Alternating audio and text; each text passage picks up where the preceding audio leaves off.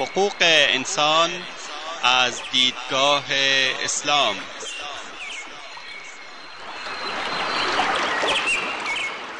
يا أيها الناس إنا خلقناكم من ذكر وأنثى وجعلناكم وجعلناكم شعوبا وقبائل لتعارفوا إن أكرمكم عند الله أتقاكم إن الله عليم خبير. أي إنسان ها، ما شما را از مرد و زنی به نام آدم و حوا آفریده ایم و شما را قوم قوم و قبیله قبیله نموده ایم تا همدیگر را بشناسید. بیگمان گرامی ترین شما در نزد الله متقی ترین شماست. الله مسلما آگاه و با خبر است. تهیه و تقدیم اسحاق دبیری.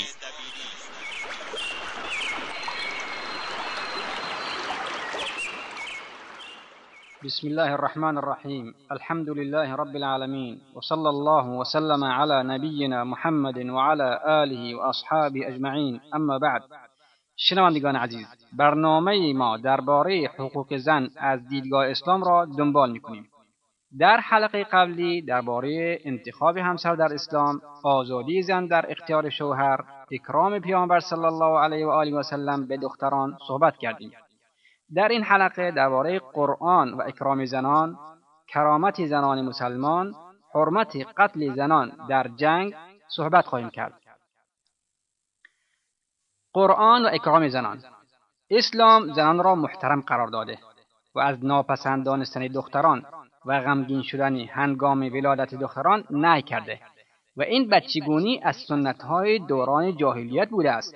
خداوند متعال می‌فرماید: وَإِذَا بُشِّرَ أَحَدُهُمْ بِالْأُنثَى ظَلَّ وَجْهُهُ مُسْوَدًّا وَهُوَ كَظِيمٌ يَتَوَارَى مِنَ الْقَوْمِ مِنْ سُوءِ مَا بُشِّرَ بِهِ أَيُمْسِكُهُ عَلَى هُونٍ أَمْ يَدُسُّهُ فِي التُّرَابِ أَلَا سَاءَ مَا يَحْكُمُونَ.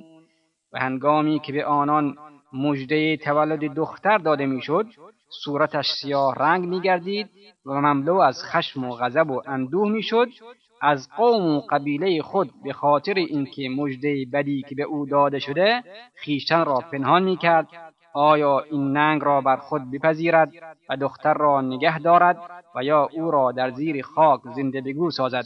هان، چه قضاوتی بدی که میکردند! این کار بر اثر ضعف ایمان و سستی یقین میشد، زیرا آنها به قسمت خداوند که بهره آن را دختر قرار داده راضی نیستند. عجب اینجاست که امروز نیز بعضی از مردان و زنان مسلمان از متولد شدن دختر ناراحت میشوند و دوست دارند فرزند پسر داشته باشند. گویا آنها گفته خداوند را که میفرماید: لله ملك السماوات والأرض يهب لمن يشاء إناثا ويهب لمن يشاء الذكور أو يزوجهم ذكرانا وإناثا ويجعل من يشاء عقيما إنه عليم قدير. این آیه را نشنیدند؟ مالکیت و حاکمیت آسمان ها و زمین از آن خداست. هر چی بخواهد میدهد و به هر کس بخواهد دختر میبخشد، به هر کس که بخواهد پسران عطا میکند و یا آنکه هم پسران میدهد و هم دختران. و خدا هر که را بخواهد نازا میکند، او بس آگاه و تواناست. خداوند دختران را هبه و بخشش نامیده است. بنابراین شکر خداوند را باید به جا آورد و هبه الهی را هر چیز هر چی بیشتر شایسته است پذیرفت. واصل ابن اسقع میگوید: دختران باید افتخار نمایند که خداوند اسم آنها را قبل از اسم پسران ذکر کرده و فرموده: یهب لمن یشاء اناثا و یهب لمن یشاء الذکور. مادر از همکاری و مساعدت دختر بیشتر استفاده می کند تا از همکاری پسر، زیرا دختر به مادرش نزدیکتر است و در خانه بیشتر کمک می کند. از ابن عمر رضی الله عنهما روایت شده که مردی که دارای چند دختر بود نزد وی زندگی میکرد. آن مرد گفت کاش که دخترانم میمردند. ابن عمر رضی الله عنهما خشمگین شد و گفت آیا مگر تو روزی آنها را میدهی؟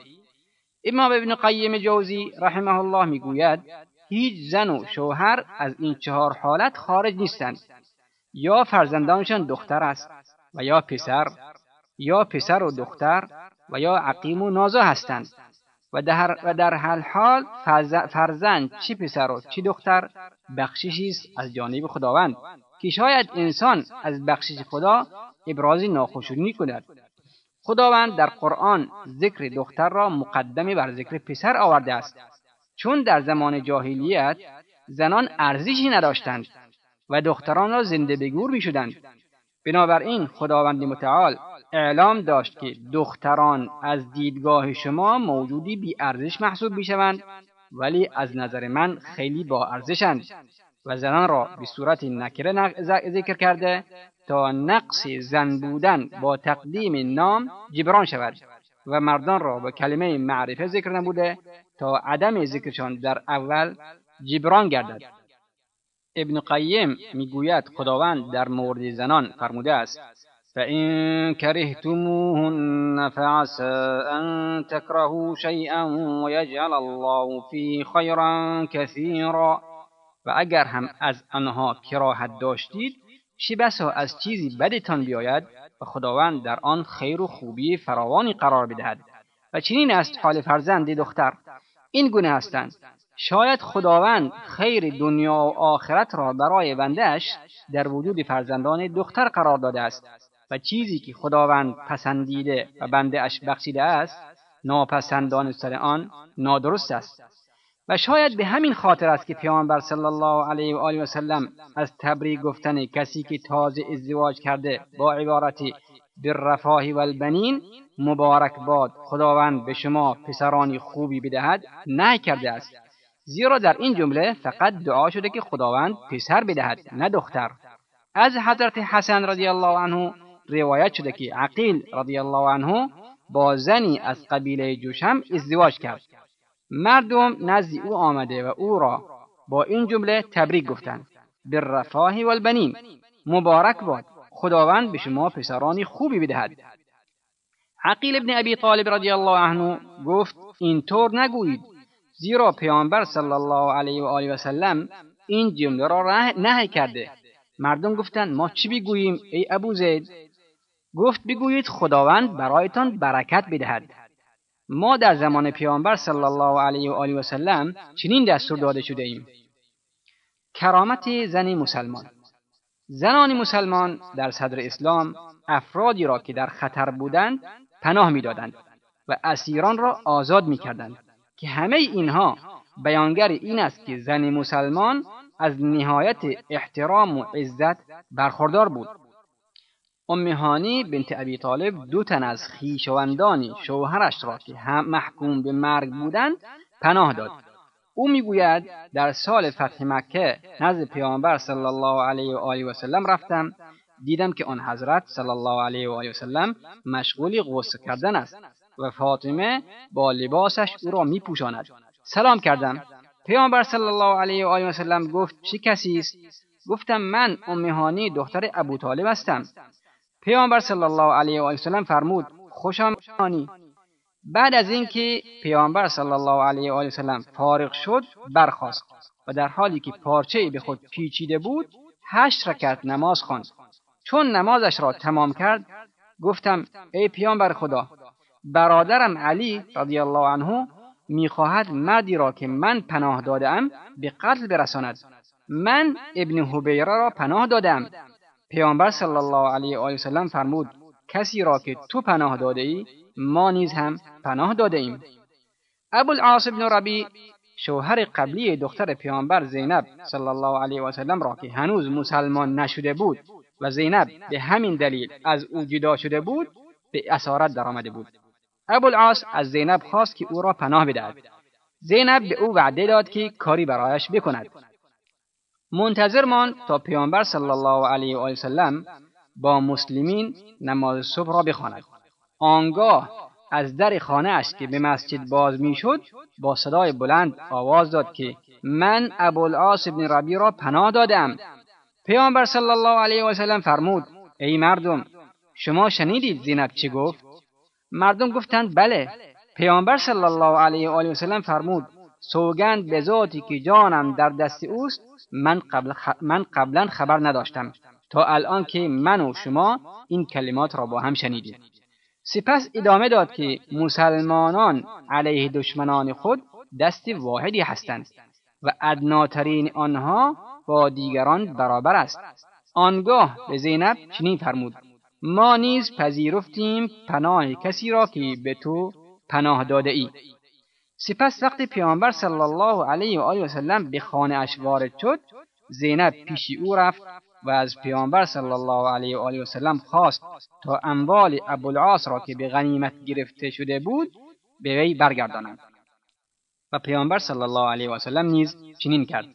بعد ابوالعاص به مکه برگشت و حقوق و دیونی که برگردنش بود هر یک را به صاحبانش بازگرداند و سپس به مدینه برگشت و مسلمان شد و پیامبر صلی الله علیه و آله و سلم همسرش زینب را دوباره به عقل او درآورد. حرمت قتل زنان در جنگ. دین اسلام زن را چنان مورد اکرام قرار داده است که کشتن زنان و کودکان و پیرمردان را در جنگ حرام قرار داده است، مگر در صورتی که زنان و کودکان و پیرمردان به جنگ برخیزند، آنگاه باید با آنها جنگید. از انس بن مالک رضی الله عنه روایت شده که پیامبر صلی الله علیه و آله و سلم وقتی لشکری را میفرستاد به آنها توصیه میکرد و میگفت انطلقوا بسم الله لا تقتلوا شیخا خافیا ولا طفلا صغیرا ولا امرأة ولا تغلوا وضحوا غنائمكم واصلحوا واحسنوا ان الله يحب المحسنين. بروید به نام خدا، پیرمرد سال خورده و کودک و زن را قتل نکنید و خیانت نکنید و غنایم خود را جمع آوری کنید و اصلاح و نیکی کنید که خداوند کسانی را که نیکی میکنند دوست دارد. و از عبدالله بن عمر رضی الله عنهما روایت شده که وجدت امرأة مقتولة في بعض مغازي رسول الله صلى الله عليه وآله وسلم فنهى رسول الله صلى الله عليه وآله وسلم عن قتل النساء والصبيان وفي رواية فأنكره. در یکی از جنگ های پیامبر صلی الله علیه و آله و سلم جسد زنی یافته شد. پیامبر صلی الله علیه و سلم با مشاهده آن از کشتن زنان و کودکان نهی فرمود و در روایت آمده که کشته شدن آن زن را ناپسند دانست. رباح بن ربیع رضی الله عنه میگوید کنا مع رسول الله صلی الله علیه و آله و سلم فی غزوة فراء الناس مجتمعین على شیء فبعث رجلا فقال انظر على مج... على مجتمع هؤلاء فجاء فقال امرأة قتيل فقال ما كانت هذه لتقتل قال وعلى المقدمة خالد بن الوليد قال فبعث رجلا فقال قل لخالد لا تقتلن امرأة ولا عسيفا. از رباح بن ربیع رضی الله عنه روایت شده که گفت ما در جنگی همراه پیامبر صلی الله علیه و آله و سلم بودیم. آن حضرت متوجه شد که مردم بر چیزی جمع شدند. کسی را فرستاد و گفت نگاه کن آنها چرا جمع شدند. آن مرد برگشت و گفت زنی کشته شده است. پیامبر صلی الله علیه و آله و سلم فرمود نباید این زن کشته میشد. خالد ابن ولید فرماندهی دسته مقدم جنگ را بر عهده داشت. پیامبر کسی را فرستاد و گفت به خالد بگو مبادا زن یا برده را قتل کنی. بدین جهت خاورشناسان فرانسوی گفتند تاریخی هیچ کشورگشا و فاتحی مهربانتر از کشورگشایان مسلمان نشناخته است. شنوندگان عزیز، وقت برنامه ما تا همینجا به پایان میرسد. تا هفته آینده شما را به خداوند بزرگ میسپاریم. والله اعلم و صلی الله و سلم علی نبینا محمد و آله و صحبه و سلم. والسلام علیکم و رحمت الله و برکاته.